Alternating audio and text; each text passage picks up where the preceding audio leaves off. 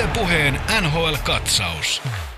Siirrytään NHL-katsauksessa sitten seuraavaksi suomalaisiin onnistujiin runkosarja avauspuoliskolla. Aloitetaan top kolme listaus. Siitä kolme parasta ei ehkä yllätä ketään. Mulla on Laine, Granlund ja Aho. Tuohon voisi Koivunkin lisätä, mutta mä halusin ottaa siihen Sebastian Ahon, koska aina jotenkin tuntuu, että Laine vie ne suuret otsikot ja aina joka päivä tulee kymmenen juttua Laineesta, mutta Aho jää aina vähemmällä huomiolla.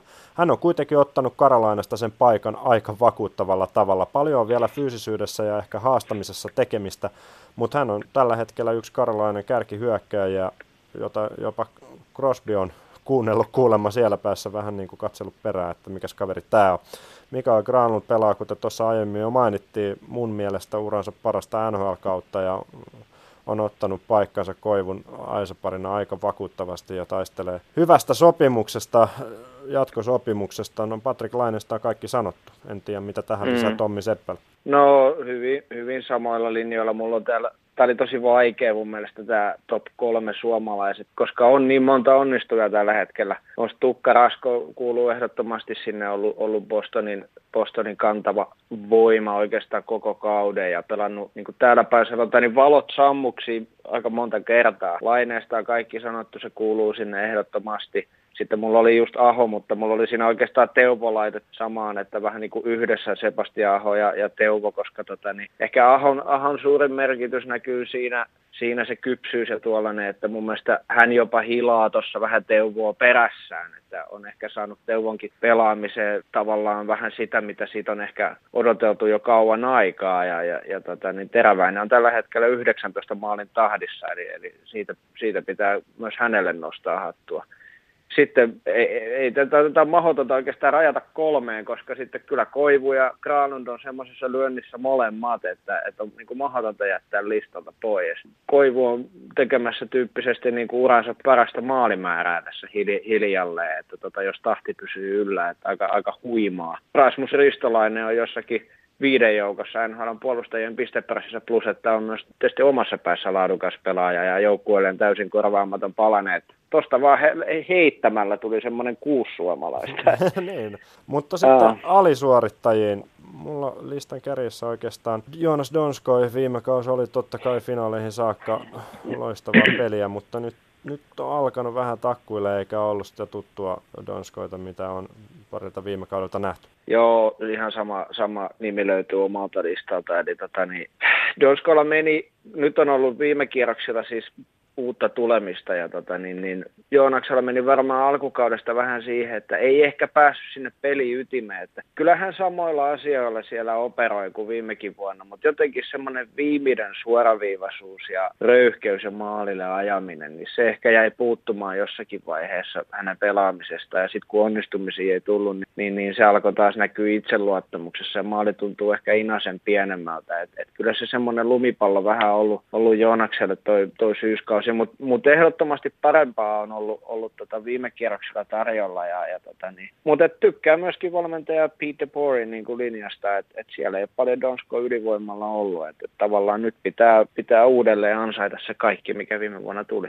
Niin, toinen jätkä, joka on jo viime aikoina hirveästi ylivoimalle päässyt, on St. Louisin Jori Lehterä. Jotenkin ehkä mä tämän niin kuin pisteellisen alisuorittamisen laittaisin vähän myös valmennusjohdon piikkiin, koska Jori on kuitenkin aika tasainen suorittaja ollut.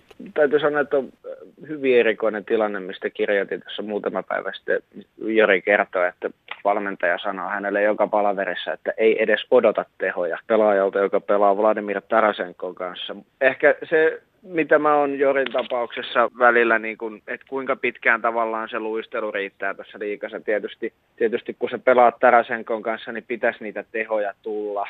Vaikea tapaus jotenkin, mutta et ehdottomasti Lehterältä pitää odottaa enemmän. Ja, ja ehkä itselle se huolestuttavin asia tässä hänen tapauksessaan on se, että se trendi on ollut laskeva oikeastaan kaksi vuotta. Eli se laski viime vuoteen ja nyt se laskee viime vuodesta. Eli tota, kyllä siellä kyllä siellä jotakin on. Ja sitten ehkä ongelmallista hänen tapauksessaan on se, että ei ole kahden, kolmen vuoden aikana oikeastaan löytynyt kemioita kenenkään muu kuin Tarasenkon kanssa. Tavallaan, että hän ei hirveästi voi peluttaa kokoonpanossa missään muualla. Ja sitten kuitenkin Tarasenko on tehnyt 30 pinnaa itsekseen, missä Jori ei ollut mukana. Et se on vähän, vähän ehkä hankala tilanne niin kuin myös valmennuksen kannalta, mutta pari pinnaa, pari viime peliä, että katsotaan, josko se sitä lähtee. Niin, Jorin tilanne on se, että pari vuotta vielä sopparia jäljellä oikeastaan ne parhaat, parhaat kaudet on tässä ollut nämä pari viime vuotta ja sitten kaksi seuraavaa vuotta, jos ajattelee iän suhteen Lehterän tilannetta.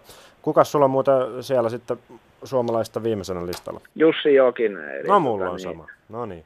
Anna mennä. Niin, vaikea lähtökauteen, että et, et vamma, heti siihen, vamma heti siihen alkukauteen ja sitten tuu takaisin joukkueeseen, joka on alkanut hävitä ja, ja tota, vähän se hässäkkä siihen ja sitten mitä mä oon ehkä ihmetellyt eniten, niin, niin et ei ole lainkaan oikeastaan pelutettu sitä silloin vielä, kun kaikki oli terveenä, niin viime vuonna loistavasti toiminutta Trocek, Jokinen, Smith-ketjua. Eli, eli Jussi on heitelty nyt ketjusta toiseen. No tietysti aina sanotaan, että pitää joka ketjus pystyä tekemään tulosta, mutta kyllä ehkä sitä, sitä Trocek, Smith, Jokinen ketjua kaipaisi. Et, et mutta Jussi on tietysti siitä hyvä pelaaja, että tuo hirveästi pöytään kaikkea muuta, mutta, mutta toisaalta se oli myöskin Jussi, joka mulle itse sanoi joskus aiemmin syksyllä, kun puhuttiin ihan vaan muuten vaan jostakin plus-minus-tilastoista ja noista, niin se sanoi, että, että se on lopulta ihan sama, mitä sä siellä teet, jos ei tehopisteitä tule, että se ei ketään lohduta, se tavallaan se muu pelaaminen. Ja tästä on mun mielestä Jussin kohdalla kysymys, että edelleen semmoinen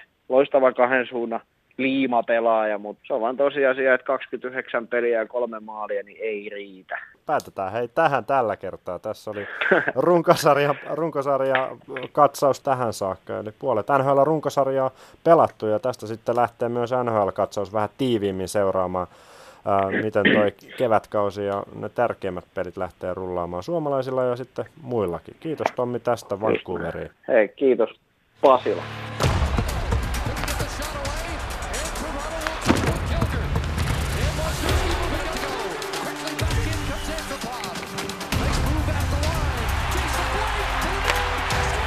Puheen NHL-katsaus.